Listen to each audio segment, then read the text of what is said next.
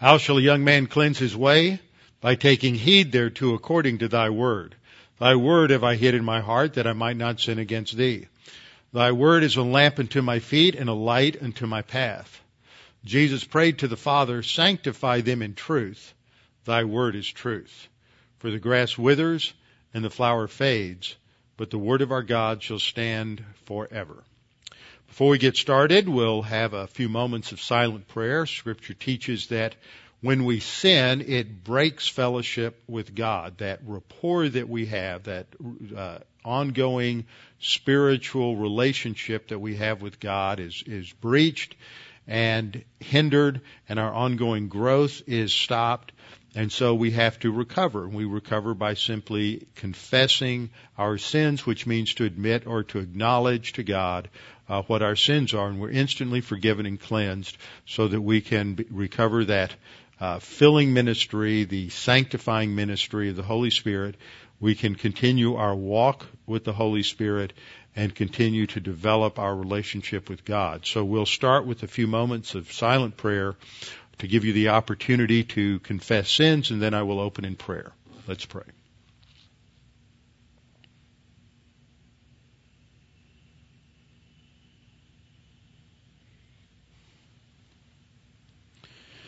Father, we're so very, very grateful that we can come together to, to study your word, that we can take time in a free country, and for now we still have freedom, although these freedoms are eroded more and more every year as this nation shifts away from the establishment principles that you built into creation. Uh, what we often refer to as the divine institutions. And Father, even today, as we've learned that the uh, Supreme Court has declared the Defense of Marriage Act unconstitutional, we recognize that that we continue to slide into a full bore uh, paganism and the only solution, the only real help for this nation is believers who uh, are focused on your word and who make it a priority.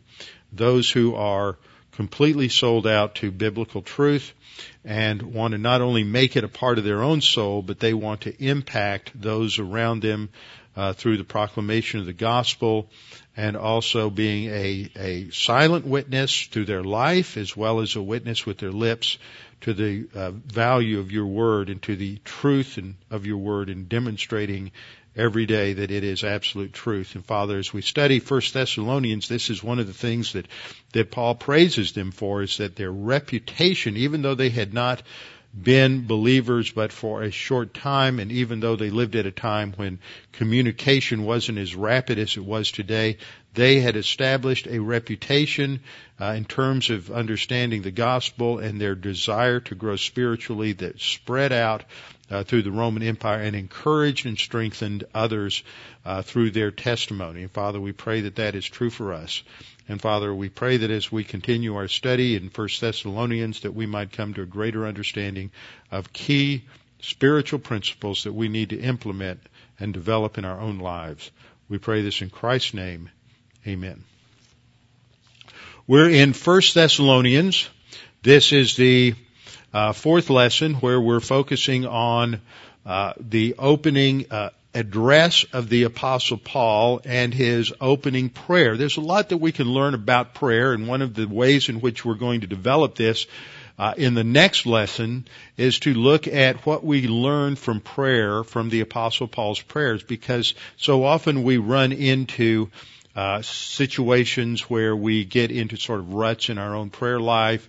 We get into ruts in terms of how we pray and it's important to look at biblical prayers as models and patterns uh, for for prayer.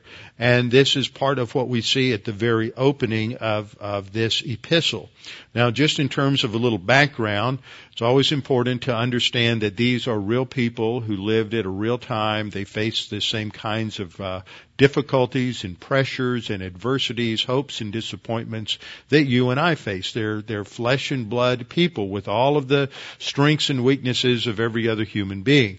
Now they lived in a culture that uh, admittedly moved a good bit slower than ours does, and uh, they didn't have as much uh, pressure. There weren't as many options. There wasn't as much stress.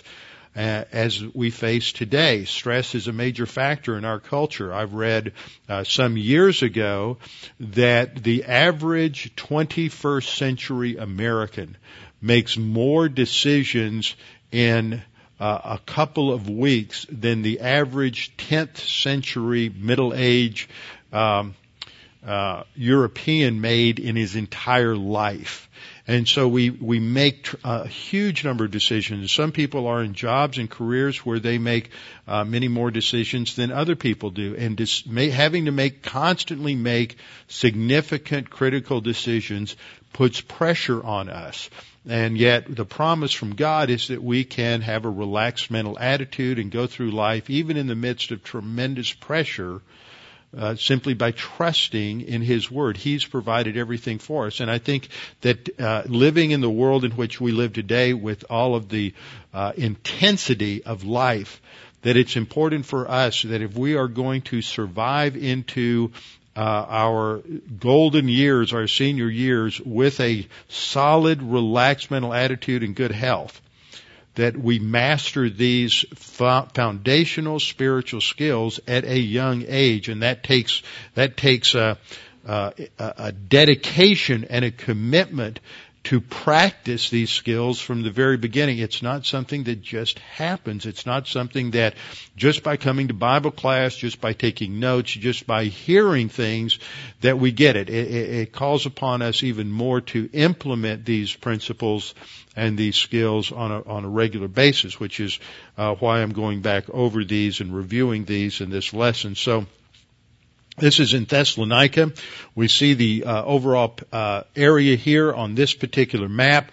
The area I have circled here is the area in uh, uh Macedonia, which is the Greek pronunciation for Macedonia, Macedonia, and the purple line here traces the route of the Apostle Paul as he left from the sit, reviewing the cities, revisiting the cities that he had gone to in the first uh, first. Um, uh, missionary journey now headed up. The Holy Spirit prevented him from going into Asia or northern Galatia or Bithynia, leading them to uh, Troas, where Paul received a vision to take the gospel over into Europe, into Macedonia. So they took a ship across, stopping at Samothrace, landing at Neapolis, and going to uh, Philippi first, and then leaving Philippi, um, Philippi and going to Thessaloniki. Here's another map where we see Thessalonica indicated by this red star here. We see it's in a major port area right on the east-west highway trade route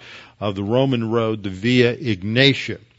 We started off last time with the introduction, the typical salutation of the ancient world where you place your, your author, the writer at the beginning, and it's indicated as Paul, and he includes his traveling companions, uh, Silas and Timothy, uh, in the introduction, even though this is written with him. These are his uh, trainees as well, the men that he is mentoring for uh, pastoral ministry. And so he is writing this because Paul uh, had left Thessalonica, had gone on to uh, Berea and to Athens, and he sent uh, Silas and Timothy back. Uh, to Thessalonica to check on things, and so they had brought with them now. Paul is in Corinth, and they had brought with him various questions and concerns from the group in Thessalonica. And so he addresses that to the church of the Thessalonians in God the Father and the Lord Jesus Christ. Now in the next few verses we see his emphasis in prayer. We'll come back and talk about prayer in the next class, but right now I want to focus on his opening in terms of, of the way he expresses his, his gratitude. Gratitude is so fundamental to the Christian life for a couple of reasons, and we all need to work at being more grateful and I find that if we focus on the things that we're thankful for, as opposed to the things that aren't quite working out, that it has a tremendous uh, impact on our mental attitude. We need to focus on the goodness of God's grace in our lives and the abundance that He has given us. And when we review the life of the Apostle Paul, uh, he is going through extremely negative uh, circumstances. He is going through a lot of rejection, hostility, opposition. We don't get a lot of the details here, but in Second Corinthians, Paul talks about uh, in detail many of the ways in which he's arrested, he's beaten with rods, he's whipped, uh, he's thrown in jail, and most of these incidences are not not identified in the book of Acts, and so we can only surmise as to when they took place. But we do know that there was opposition uh, in in uh, uh, Philippi. There's opposition in Thessalonica as well, and a lot of this is uh, is um, uh, is energized by opposition from Paul's own people. So it, you've got to put yourself in a position where you're going to your own ethnic group, your own people, people who uh, who under other circumstances would have been uh, ready to get do anything to help you, and yet because you're now taking a certain position, they have rejected you. So he's going through a lot of rejection that has uh, re- resulted in hostility, anger, uh, physical beatings in Philippi, and also being thrown in jail. So He's not talking out of some abstract theology, but he's focusing on how thankful he is for those who have responded to the gospel. And he starts off saying, we give thanks to God always for you all, making mention of you in our prayers, remembering without ceasing your work of faith, labor of love, uh, and patience of hope in our Lord Jesus Christ in the sight of our God and Father, knowing, beloved brethren, your election or your choice by God. So I wanted to take time. We started on this last time. His focus on giving thanks uh, from the verb Eucharist, eucharisteo, which is a present tense verb indicating this is a continuous uh, type of activity. Now, there are different ways in which we can understand the present tense. Uh, nothing tells us this other than the understanding of the language and everyday usage of language. There's nothing that uh, objective that indicates the specificity of how uh, a tense is used. But you have a um, you have uh, uh, grammarians talk about uh, the tense that it has a long duration. This is something I do all the time, like we might say, I breathe every day. Uh, every second, every minute, every hour of every day, it's a continuous action that continues to go on. So we can speak of that as as a present tense of durative action. And then you have you have narrower and narrower usage of the uh, of the present tense. For example, I could say, I am uh, teaching now. I'm not, that's a, uh, that is a more narrow use of the present tense. We're just talking about something I'm doing for the current time, maybe no longer than an hour. Uh, it could be some other event that lasts a very, very short time. Uh, it also can refer to what's called a habitual or customary uh, type of use, which means that the present tense isn't describing something that happens uh, continuously without interruption, but something that is a regular habitual pattern. And that's what Paul is, is talking about here when he says we give thanks to God. This is his habitual uh, pattern in life is to continuously be giving thanks He's not talking about something that covers every second of every minute, but something that is uh, intermittently continu- present in a continuous manner to characterize his life. So he's a life that you look at him and say he is a thankful person, and he's thankful to God. And this opens the door to understanding the whole concept of gratitude. And gratitude is related to grace. So in our first point, uh, we covered last time, I believe, in terms of the etymology and definition. Gratitude derives from the Latin word gratis, related to both grace, uh, favor, kindness, and the response to kindness. All of those ideas are covered in that word gratis. Uh, gratitude is also expressed as appreciation, acknowledgement, uh, appreciativeness, gratefulness, recognition, thankfulness for some action. Failure to be grateful is an act of arrogance. I know that when we aren't grateful for something, it's usually because we're pretty self-absorbed. Things aren't going the way we wanted them to go. Uh, we're not getting what we want. And so, uh, failure to be grateful is a result of arrogance. It's a result of self-absorption. And it's very easy to slip into an attitude of entitlement. This is typical in our culture as Americans. And I think we've exported this idea to many other countries. But as Americans who have been extremely blessed with so many material things that we have produced a, a couple of generations now of narcissists. Narcissists are people who are so focused on what they have, their own personal pleasure, what they want, their own personal desires, and that this this fosters a, the fertile soil in our thinking of entitlement. We we think that we deserve certain things. I, I witnessed this in myself and in many others in my generation when we left the uh, wonderful homes that we were brought up in, and we had a certain level of prosperity in this country, far beyond what we see today. Back in the 50s and 60s, the prosperity in this nation was unbelievable. The the tax structure was much lower than it is today. In many cases, uh, it was only necessary for uh, the husband, the father, to work outside the home, and the families experienced a, a wonderful level of prosperity. And then when the kids went off to, to college and they graduated from college, they expected to immediately go into a home, uh, have this drive the same quality of cars that they, that their parents drove. Uh, and later on by the 80s, you had high school kids expecting to be able to drive the same quality of cars that their parents drove. And it fostered this mentality of entitlement. And gratitude cannot uh, develop in an entitlement mentality because you, you're you're not grateful for what you have. You think you deserve it, and you think you deserve uh, everything. Uh, this is a, reflection of a spiritual attitude that has rejected God, and this can be true of believers or unbelievers. Romans 1:21 tells us about unbelievers that even though they knew uh, God, they did not honor Him as God or give thanks. This lack of gratitude is foundational to a pagan mentality. It's a failure to recognize the role that God plays in bestowing upon us everything good that we have uh, have in life. Gratitude, the third point, gratitude is therefore directly related to grace orientation. Now, grace orientation is a tag phrase that we use in order to summarize one of the most significant doctrines in scripture, and that is an understanding that all that we have and all that we are really is just given to us from God.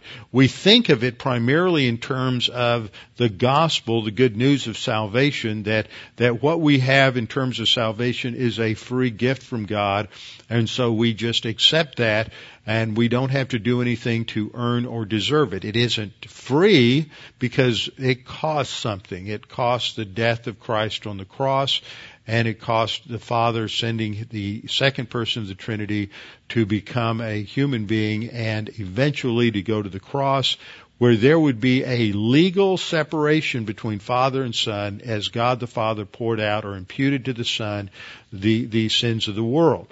Uh, so grace is something we think of theologically.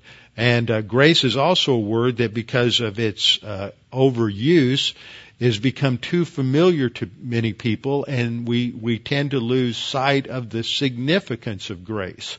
And uh, you hear this in all kinds of Christian circles, whether they come out of a uh, works-based gospel or works-based sanctification, or whether they come out of a more free grace sanctification. Everybody talks about grace, and they may redefine it. I, I've heard of some people talk about earning grace but that violates the basic meaning of grace. Grace means to be given something freely with no strings attached and so that there are no conditions placed upon the, the, the giving of the gift.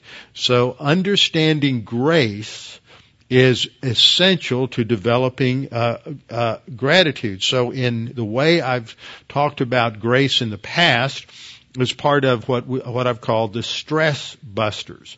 Now, this is a review for some people. I'm going to say some things I haven't taught on this in quite a while, and I'm going to go back and tie some things together and try to just review for us uh, this whole concept of the stress busters and spiritual skills. What I mean by stress busters is that Stress is something that comes into our lives not as a result of, of something internal, but as a result of external pressures.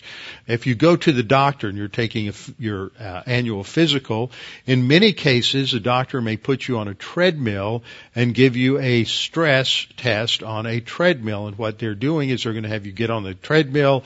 They're going to sh- uh, put different uh, uh, attachments on you to read your your your pulse, your heart rate, uh, other things of that nature, so that they can see how your heart responds to increased activity. And then they're going to you have to start off walking, and then the treadmill speeds up, and you have to go from walking to walking very fast to jogging to running, and all through this there's going to be a printout measuring the response internally of your heart to the external pressure of physical activity. So in the way I talk about stress here, I'm not talking about it in terms of what is produced internally, but it's that external pressure. We also uh, talk in certain uh, industries and um, metallurgy, steel production, things like that, of putting st- steel through stress tests where external pressure is placed upon the steel in order to uh, test or verify if there are any invisible uh, weaknesses or fractures within the steel that can cause a weakness or a collapse. So, so we see stress as something that is used in in many contexts to refer to this external pressure. And we live in a world today where there's a tremendous amount of external pressure upon us. Our, our schedules, traffic, uh, having to deal with uh, people who are often uh, have no people skills whatsoever. They're not Christians. They they have no compassion. They may have a lack of education. They may have lack of competence. And, and we have to work with people like this every single day, and that puts a level of pressure upon us. The demands that get placed upon people in the work environment today are much greater than they were uh, 30 or 40 years ago, and those were even far greater than they were in an agricultural uh, society centuries before that. So external pressure consistently increases upon us and it's easy for us to see how that generates a lot of mental attitude sins, anxiety, worry, concern. Sometimes we don't, we're not even conscientiously aware of that, but these things are percolating inside of our minds. And at the same time, uh, all of a sudden somebody says something to us and we're irritable, we snap at them, we're angry, we're uh, resentful, short-tempered, things like that, simply because so much is going on. But, but we have to train ourselves spiritually to refocus and think in terms of God's plan and God's provision. And that takes a mental attitude focus and the development of self-control, which is a fruit of the Spirit, uh, um, uh, attitude of self-control, and it takes place over time. And yet the only person who can make that happen is, is us we have to make, take the time to be disciplined to focus on these things and think this through. And there are a lot of different tools that we can use to do that. Some people journal. Some people may just keep lists on their computers. Other people may make this a matter of daily prayer. Uh, not, there, there, are a lot of different ways uh, that we can do this, but we need to focus on this and not just sort of put our, our spiritual mind in, in a neutral gear and just drift through events, but actively engage uh, with what's happening around us so that we can think about how to respond to cir- circumstances and situations from a biblical framework. So this also ratchets up the pressure as a, in, a, in a sense uh, on the intensity for every believer that that that you just really can't get away with being the kind of Christian that just shows up at church or listens to the Word of God uh, once a week anymore. Uh, just as uh, everything else in life has become more intense and more demanding, uh, to handle that intensity and those demands, we have to ratchet up our personal commitment to study and apply the Word of God and you just can't get by with with coasting anymore spiritually. And when we look at what's happening in our culture we really can't. We have to be actively engaged in our culture in ways we haven't been required to for years. How many of us have have just coasted in terms of of, of the the responsibilities of, of, citizenship over the many many years in which we have we've been alive. I would say that that very few of us have ever attended a um, a precinct meeting after the uh, a- after the election, after you have your primaries. Usually in Texas, that's been in March. Things change some the last election, but usually after the primaries, then you have a meeting of the party within the precinct, and people go to that. I was I was encouraged several years ago when I talked about this to find out that uh, at least a, a, a, half a dozen or more people in the congregation and those who were listening to me in the state uh, got involved in going to their precinct meetings. It was on a Tuesday night when we typically have elections. We have Bible class, but people went. And several people were chosen to be delegates to the next two or three levels uh, up. And this is just part of being involved in your culture. When we see what's happening around us, and especially in light of the pressure that's coming from, from these various uh, political groups, uh, we have to be engaged in the political process. That's part of being a citizen. It's not Christian activism. It is engaging in our responsibilities as a citizen.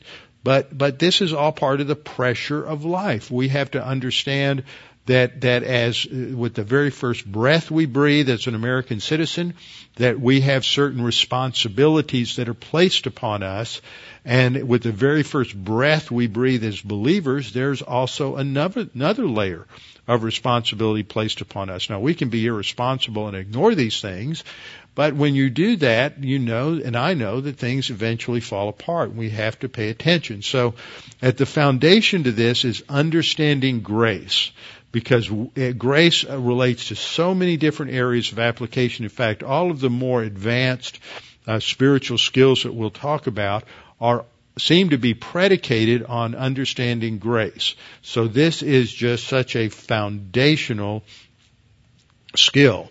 Grace orientation begins by understanding that everything that we are and have comes from God. Nothing that I have is something I deserve.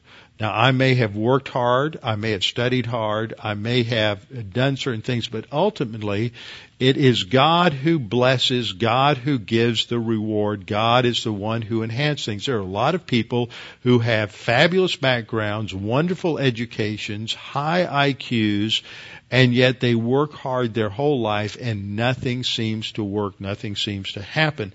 Other people don't seem to be so talented, they're not quite so educated, they're not quite so intelligent, and it just seems like certain things happen and, and to their life.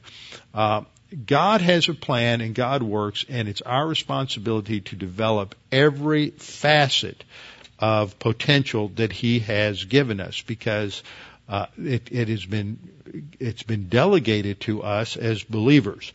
So everything comes from God. Now, in the past, I've pointed this out that from different scriptures we see that there are different levels of spiritual growth. We have spiritual infancy, we have spiritual adolescence, and we have spiritual maturity. And there are a lot of lessons I think that can be learned from just observing how we grow uh, socially, emotionally, mentally, apart from a spiritual aspect. It takes takes time. You watch somebody who's growing up between birth and the time they're 12 or 13, and we see that that life is it can be fairly simple and fairly naive as they're just beginning to uh, flex their muscles, beginning to grow, beginning to uh, learn and explore different areas of uh, uh of life. And that's characteristic of spiritual childhood. Uh, we often make mistakes, but if we're in a healthy uh, family, then that provides a measure of protection and a measure of guidance for us so that as we f- learn through failure, it's not, uh, it, it's not devastating. Uh, we go through spiritual childhood, and as part of spiritual childhood, there are five basic skills that we need to learn. I often think back to the fact that when I was about seven years old, uh, my parents had me start uh, piano lessons. I think that that in things in terms of some of the things we learn today, uh, that should maybe have started even earlier because children can develop so much more the earlier they're exposed to certain types of things. But I started learning piano and I hated having to do technique drills. Later on, when I uh, was in band in junior high and high school and played uh, trombone and baritone and, and uh, uh, some other instruments. I hated playing technique, but technique is how you developed your musculature, how you developed um, uh, muscle memory in, in your fingers and the strength in your fingers, and how you developed the basic skills to later play things that were uh, quite beautiful and quite melodious. But but technique exercises just aren't. They're just designed to exercise and to prepare, and you have to do it on a regular basis. And every single day, I hated this. Every single day, when I got up as a, as a kid, uh, we I got up every day about 6:30 to 6:45. We didn't have to be at school until about eight o'clock, but I had the first thing I had to do was go in and um, and I had to practice the piano for 30 minutes every single morning and uh, that just built that that that habit of, of practice in, and that's what we need to do in the Christian life. We develop habits and self-discipline, and one of these is the area of confession of sin. Confession of sin is a recovery tool for when we fail. That's all it is. Confession of sin doesn't move you forward in the Christian life.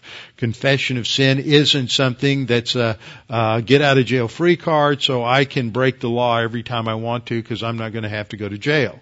Uh, some people get the idea that that's how confession works, and frankly, we've all used it that way at some point in our Christian life because I think this is typical of immaturity. An immature person, a young child that's given freedom, uh, as he's learning to accuse that freedom, often uses it in irresponsible ways. We can't prevent that. Legalism wants to come along and say you you, you can't do that uh, and, and try to impose restrictions on that. But you never really learn to accept responsibility and to move forward when uh, you don't have opportunities to fail. Uh, opportunities to fail are often the key to developing personal responsibility. But confession gives us the tool for recovery. It doesn't erase negative consequences. It doesn't mean that, that if I commit certain sins or certain acts that they don't have uh, negative consequences. Often we do when we have a permissive or licentious view towards sin. Then that develops, helps us develop sin habits and sin patterns that often plague us later on in our spiritual life. But confession is simply the tool to recover.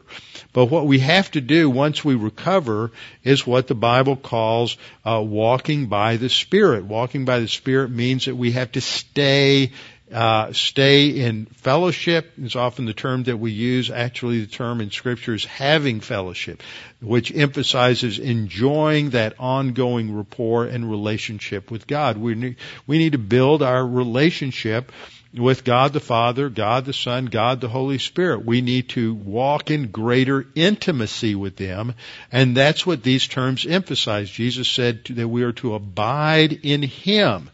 Uh, and then Paul says we're to walk by means of the Spirit. Well, the other term that is often associated with this is the term filling by the Spirit, which as we've studied means to have our soul filled up with the Word of God by the Holy Spirit. But that happens when we're abiding in Christ, when we're walking by the Spirit, when we're in that position of intimacy and rapport with God. But as soon as we sin, just like a disobedient child, that harmony, that rapport with the Father is broken and there needs to be something to correct the situation so that we can go back to a positive growth oriented uh, position. That's where confession comes in. Those two are intimately related. Beyond that, as we're going to walk by the Spirit, we ask the question, well, how do we do that?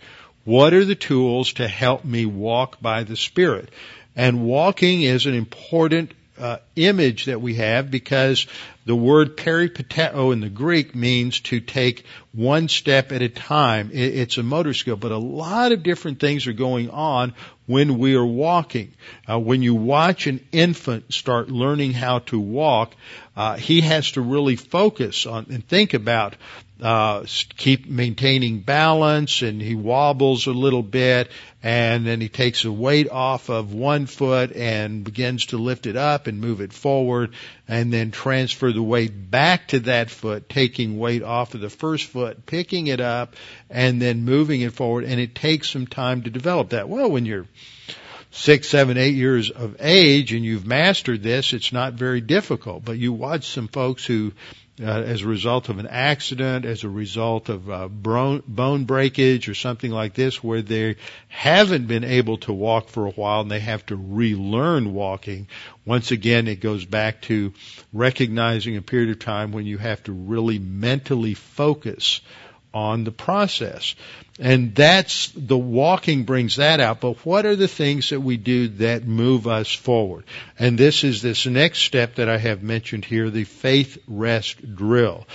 2 Peter 1, 3, and 4 talk about the fact that the way we realize in our life the many blessings that God has given us, because of, uh, 2 Peter 1, 3 talks about the fact that God has given us everything pertaining to life and godliness. How do we implement them in our lives? By means of His magnificent promises.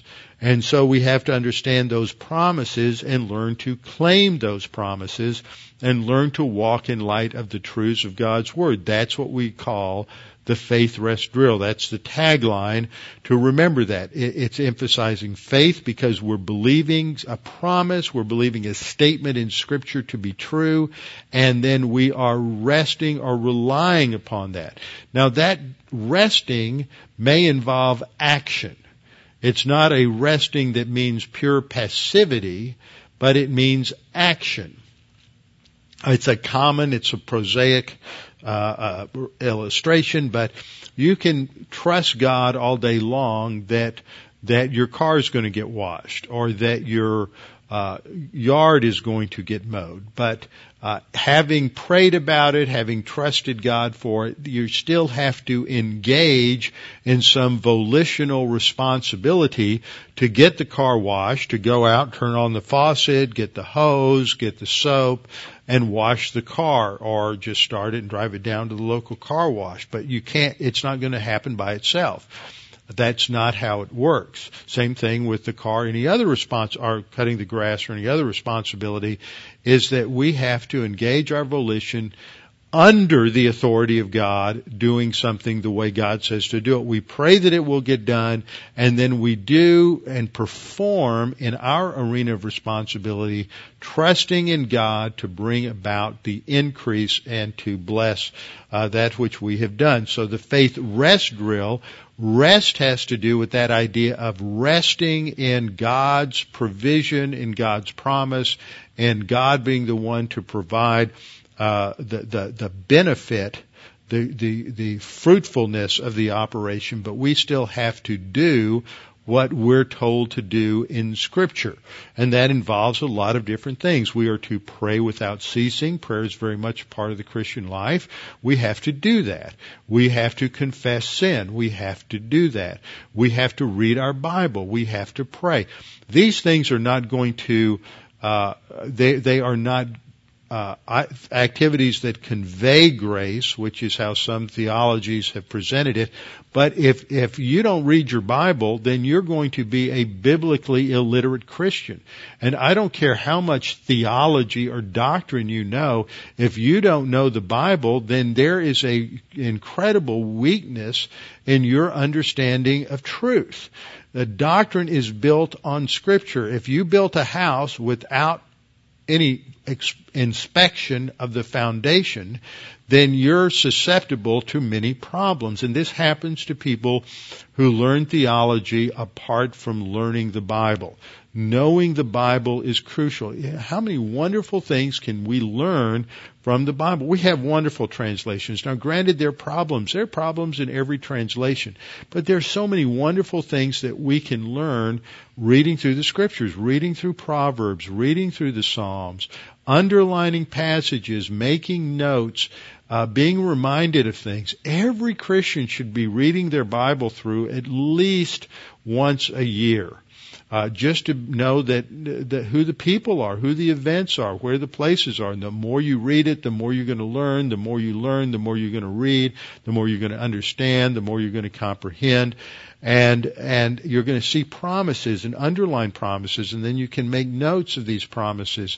Later on as you read you're going to say well wait a minute. I need to make sure who that promise is written to. And you're going to do a little more bible study and this is going to increase this. And see all of this is going to be informed by the fact that you're coming to church you're coming to bible class you're listening online and you are learning uh, a framework for understanding and interpreting scripture that's going to help keep you from uh, going off target on some of these things. And so the faith rest drill is a way in which we take the promises and the principles of scripture.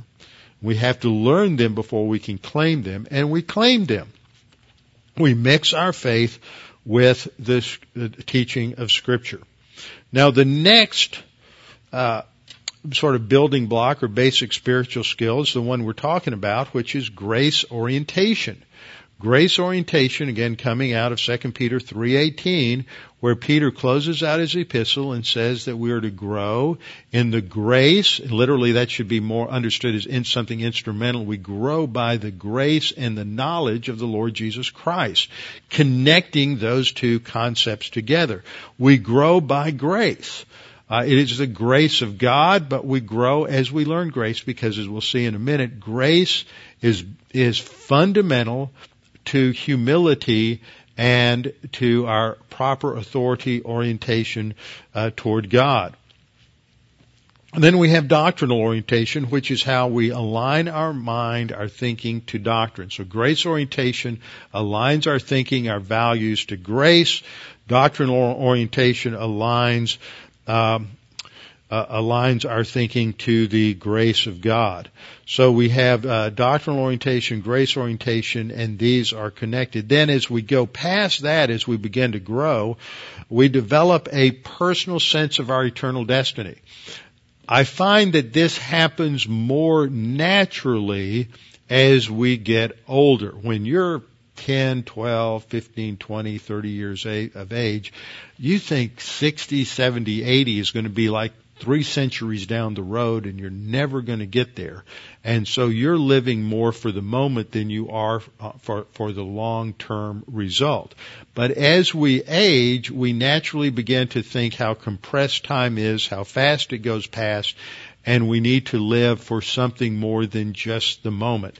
Well, in the spiritual life, we have to learn to live for eternity because our choices, our actions today impact future things.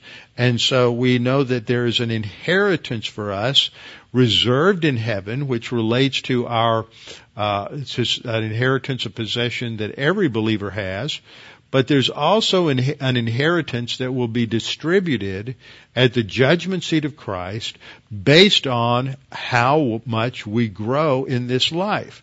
There are uh, there are potential uh, legacies that we will never realize, that some people never realize because they never develop the capacity to handle them, and so God will not distribute those rewards. Others will grow and mature and God will uh, distribute or bestow those rewards in the millennial kingdom and on into eternity. So as we move from spiritual infancy and living for the day, we begin to focus our attention more on the long-term goal of what God's producing in our life and moving us towards that eternal destiny.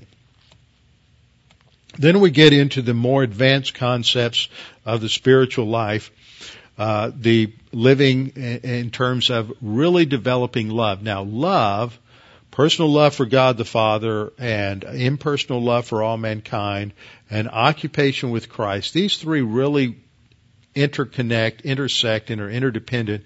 But if you don't understand grace, you can't really develop love. Love is grace dependent and grace is humility dependent. Without humility, no grace. Without humility, you can't really love. So these three are all connected to one another. Personal love relates, for God the Father, relates to the fact that we come to know who He is. You cannot really love someone you do not know. And the only way to know God is to study His Word. And as Jesus says many times in passages like John 14, John 16, and others, if you love God, we keep His commandments. Well, that means you have to know His commandments uh, to know God and to love Him. So this is integral. Same impersonal love is a funny phrase that a lot of people have trouble with.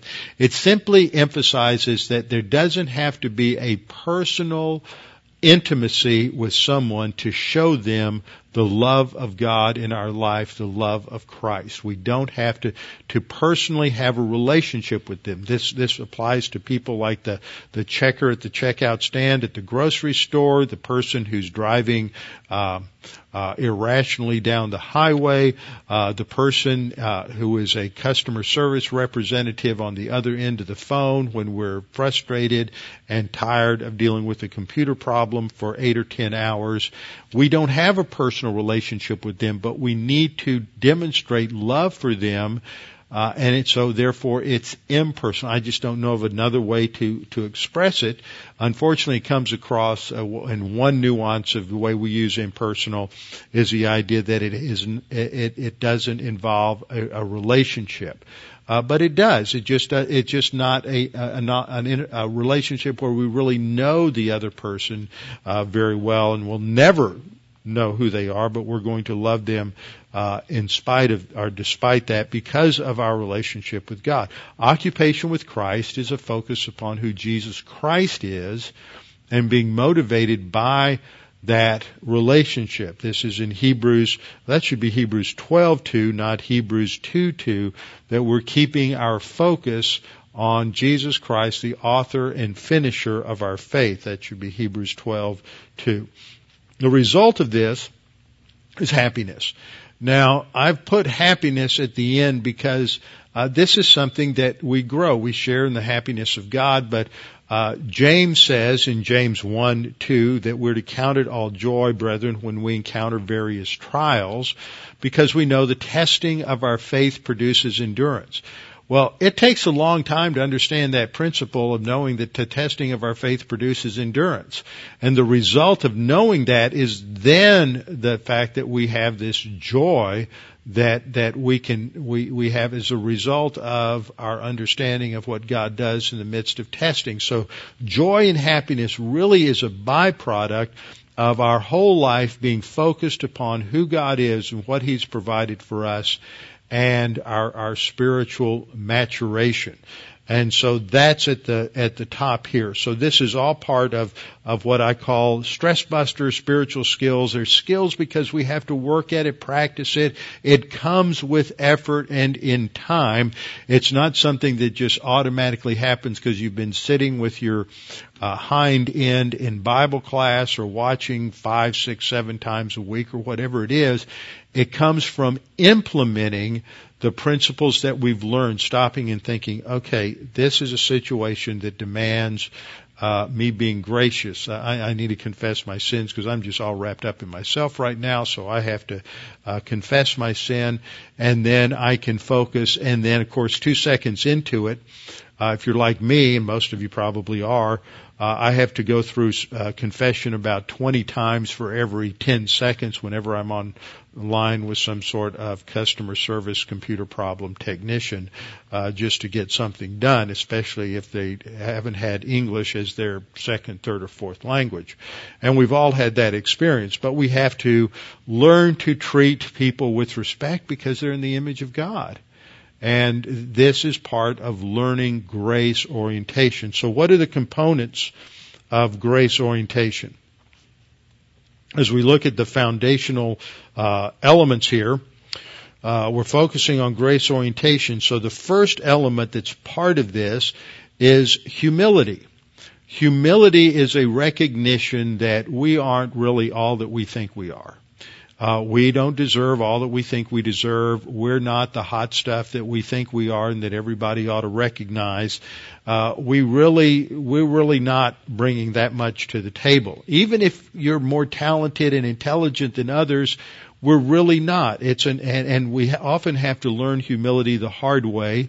We come up through school where we are under teachers who, well, at least at some places do provide discipline. We have parents that discipline. You go later on into the military or into advanced academics in college, or you go out into the hard knocks of the real world where you get a job and after you fail a few times because you think you know it all, and you haven't learned from uh, uh, from your employer, from your boss, uh, then you lose your job or you're reprimanded severely because of failure.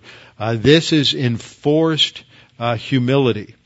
Uh, there's also genuine humility. There are there are times when we just learn this. There are a few things we learn the the easy way, so to speak, but we learn that that we know we sort of recognize we don't have it all together, and we need to listen to somebody who does.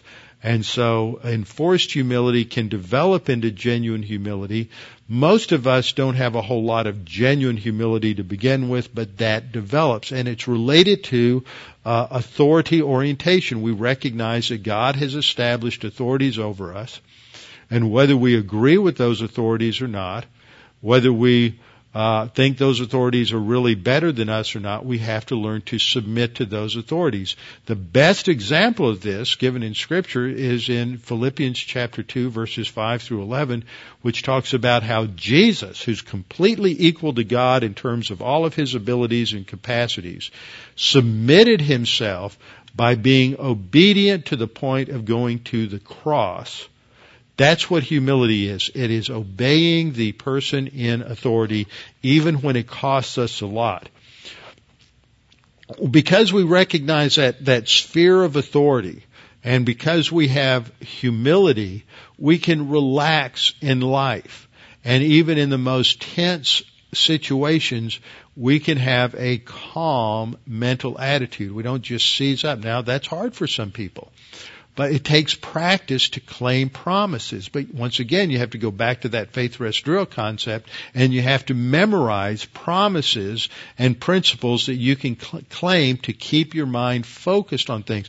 A lot of different illustrations we can use here. Illustrations especially that come to mind are related to any kind of athletics and learning to focus and learning to uh, get those distractions out of the way and, li- and and to break things down into their individual components and then focus on getting each section of that uh, that drill or that exercise down before you put it all together. It takes uh, a lot of time. It's not doesn't just happen naturally. It seems to me in Christian life people often think that that's what happens. That I'm just going to go to church and I'm just going to read my Bible and I'm going to rely on the Holy Spirit and it's just going to happen. And I don't have to exercise self-discipline under the guidance of the Holy Spirit in Scripture. I don't have to say no when I really, really want to say yes. I don't have to, uh, the, the, because I'm walking by the Spirit doesn't mean the temptations are any less real or any less attractive but I have to say no. And He's going to give me the strength and the ability to say no, but I have to say no. And that's part of it. Well, relaxed mental attitude is something that grows gradually out of humility. And then this leads to another area, uh, the mastery of the details of life, because all of a sudden we realize that all of these details of life that we get so consumed with, all of the different aspects, success in our jobs and in our careers, making money, having certain things, uh, being able to travel and go certain places, having certain benchmarks of recognition that come through academics or the military or work, that, that, that all of these things are just details of life. That when it's all said and done and we've checked off all of our advances and we have uh, accumulated all of our possessions, when we die, we're often not in very attractive circumstances. We, it doesn't matter how much we've had. It doesn't matter how, uh, how much we achieved. Uh, it's a very sad reality to go to a nursing home and see where we all end up, and then we die. And then we go face to face with the Lord. And as believers, the only thing we have with us is the capacities we've developed as believers. That's what we take with us. You know, our physical attractiveness, our uh, physical uh, athletic achievements, our our academic achievements, our business achievements are not going to count when we get to heaven. What's going to count is how much we took in the Word of God and applied it on a day to day basis.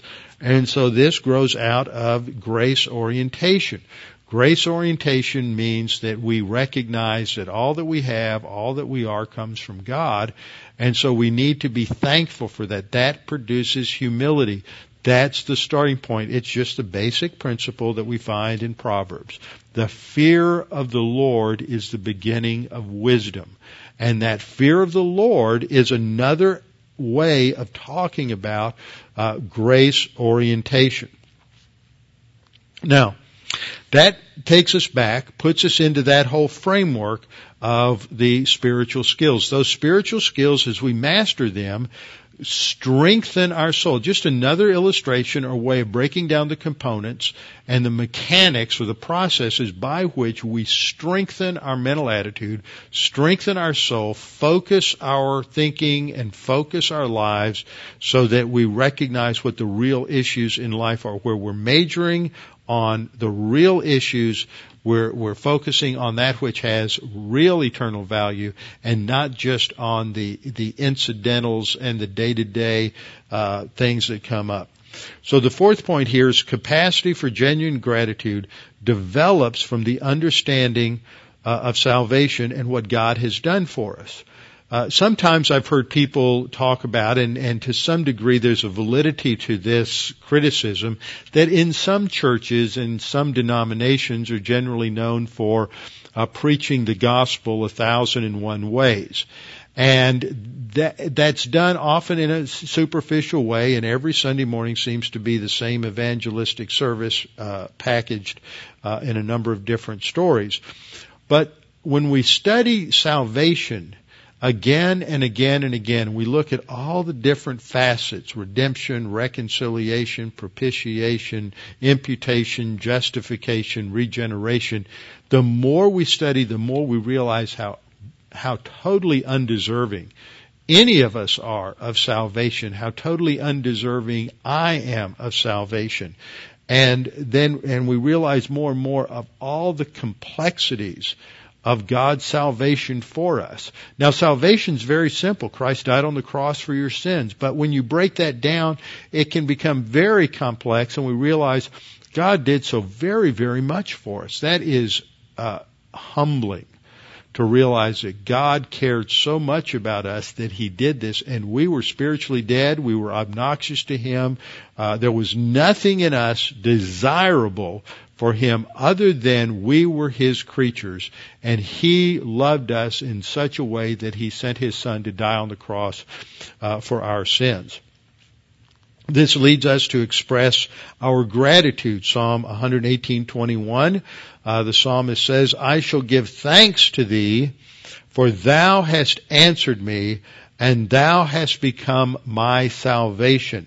Uh, read through the Psalms. There's wonderful Psalms of thanksgiving expressing gratitude to God for all the ways in which He worked in the lives of, of David, worked in the lives of the other psalmists, worked in the life of Israel. Keep a list, make a notebook, think about all the, nothing should be so small. Uh, think about all the things in which you are grateful. And then go through some of the prayers in the scripture. What are the great saints, the great patriarchs of the Old Testament thankful for? What's Paul thankful for? What's Peter thankful for? What's Jude, uh, James? What are these other writers of scripture thankful for? How do they express that? And they're not just in these opening statements. There are many other places. Fifth point, is as we learn about our salvation more and more, uh, gratitude expands towards God in direct proportion to the doctrine assimilated in our soul. The more we understand what God has done to us, it, it, the right response is it should humble us, and as it does, it, our gratitude toward Him increases until we're just so thankful for every single day that God gives us breath to serve Him. That that's why we're here is to serve Him. We're not here to have a family per se.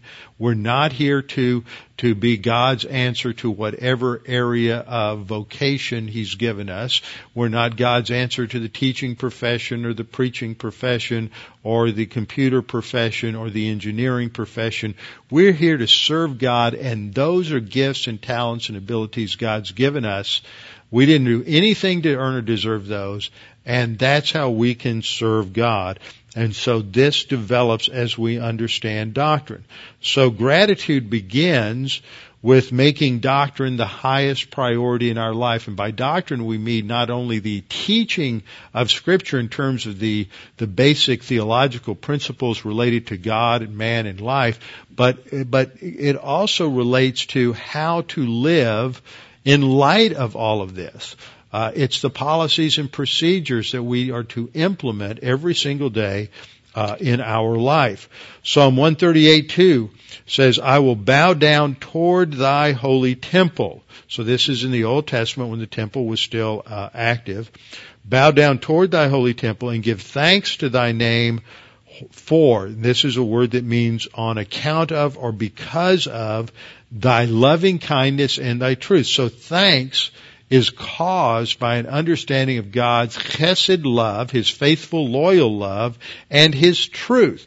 So understanding the truth of God's Word should generate thankfulness. We should be so thankful that we have this revelation, this information given to us in Scripture. And then uh, the psalmist goes on to say for, again, explanation, because thou hast magnified thy word according to all thy name. So look at the emphasis on the word of God in terms of developing thankfulness. We can draw a progression here. We give thanks. That's motivated by thy loving kindness and thy truth. Why? Because thy word, which is an, which informs us of truth, is magnified according to all of God's name or all of God's character. So under point number seven, gratitude therefore is directed toward God and begins with an understanding of salvation and then develops through our understanding of God's character. So there's a progression here. You never get enough. I'm amazed at how many times I've studied scripture, how many times I go back. I think we all reach plateaus at times. Pastors certainly do. Uh, we reach plateaus in every area of life where we're where we're kind of uh, on, on, a holding pattern. We've, we're still assimilating what we've learned and getting ready for the next stage. The trouble is, too many people want to uh, camp out at the plateaus and stay there rather than pressing on to the next, uh, the next achievement, the next advance, overcoming the next obstacle. And so we can never learn enough about God's Word.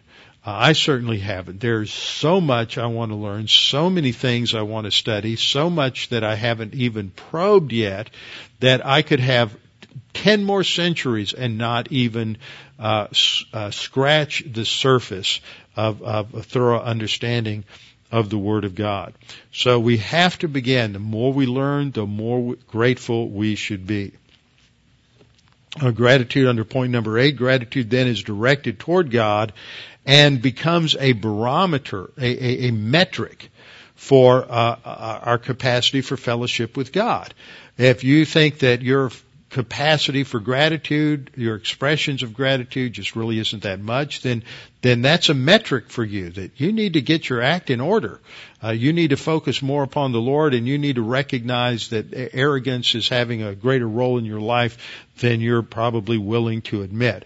So that gratitude's a great metric for for evaluating our own fellowship and our own spiritual growth and it becomes a basis then for developing real happiness and joy, uh, joy in life. Well, let's look at just some scripture here as we get ready to wrap up. Psalm 717 uh, the, the psalmist says, I will give thanks to the Lord according to his righteousness. So that means that I have to have some kind of understanding of God's righteousness and its expression objectively in God's character and subjectively in creation in order to give thanks for it. Uh, I will sing praise. See, singing praise is an expansion in the parallelism here in the text. It's an expansion of giving thanks. We give praise to God. That's what we do in the Psalms that we sing. It's not just saying praise you, praise you, praise you, hallelujah, hallelujah, hallelujah. Uh, that is just, a redundancy, almost mindlessness. When we read these Psalms, there's specificity in what we're thankful for and what we're praising uh, God for. Psalm 97:12 says, "Be glad in the Lord, you righteous ones, and give thanks to his holy name. Give thanks to his character, the way he is working things out uh, in history." 1 Thessalonians 5:18 says in everything give thanks and Ephesians 5:20 says to give thanks for all things. That pretty much includes every way in which we can express uh, the details of life around us. We need to give thanks for it and in it, whatever those circumstances are. Scripture in Colossians 2 7 says that uh, uh, we're to be overflowing with gratitude. The last uh, part of that, Colossians 1:12, Paul says, uh, giving thanks to the Father who has qualified us to share in the inheritance of the saints in life. So we are to be thankful for the fact that we're qualified in this particular area. So for inner happiness, tranquility, stability, and contentment, the Bible doctrine, the teaching of the scripture must be more important than we are. We've got to get out of ourselves. We've got to quit being so self-absorbed and narcissistic. And the only way we can do this is to work our way through the mastering of, of these spiritual, uh, spiritual skills. Well, I'm going to stop here uh, with this at, on point number 10, and we will come back the next time and look at a few more things. Well, actually, I'm almost done. I couldn't remember how many slides I had. Let's look at point 11. The first enemy of gratitude is arrogance. And the arrogant skills, keep this in mind, are being self-centered, self-absorbed, self-indulgent, and all that leads to where we constantly justify and defend ourselves. Well, I'm doing it right. You know, if you just knew my circumstances, if you just understood where I'm coming from, if you just understood the kind of problems that I have in life, uh, we justify, and then this just leads to self-deception where we have lost all objectivity towards life and we can't really understand truth for what it is. And these skills reinforce and support one another uh, until we eventually get into this whole thing where we're just worshiping ourselves. We're the ultimate determiner of truth. That's the complete opposite of someone who is grace oriented and understands gratitude. And sadly, this is characteristic of too many of us and too many people in our culture. So this is the importance of the doctrine of gratitude. Next time we'll come back and look at the importance of prayer and things to pray for and how we should pray as we look at not only this opening prayer of Paul's in 1 Thessalonians 1, but comparing that with other prayers of his in other epistles. Father, we thank you for this opportunity to study these things and to focus upon your word, to be able to learn that, that we're not the, the wonderful people that we think we are, we are wonderful because we're in your image, we're in your likeness, and what becomes wonderful in us is what is produced in us through your grace, through God the Holy Spirit, and that we have a great responsibility as believers to grow in the grace and the knowledge of our Lord Jesus Christ, to get outside of ourselves and recognize that we've been saved for a purpose, and that purpose is to serve you in every area of life. And that means we have to be trained and qualified uh, to be able to serve you. So we have to spend time in your word and let your word be, become so internalized in our souls that it shapes everything in life. And we pray this in Christ's name. Amen.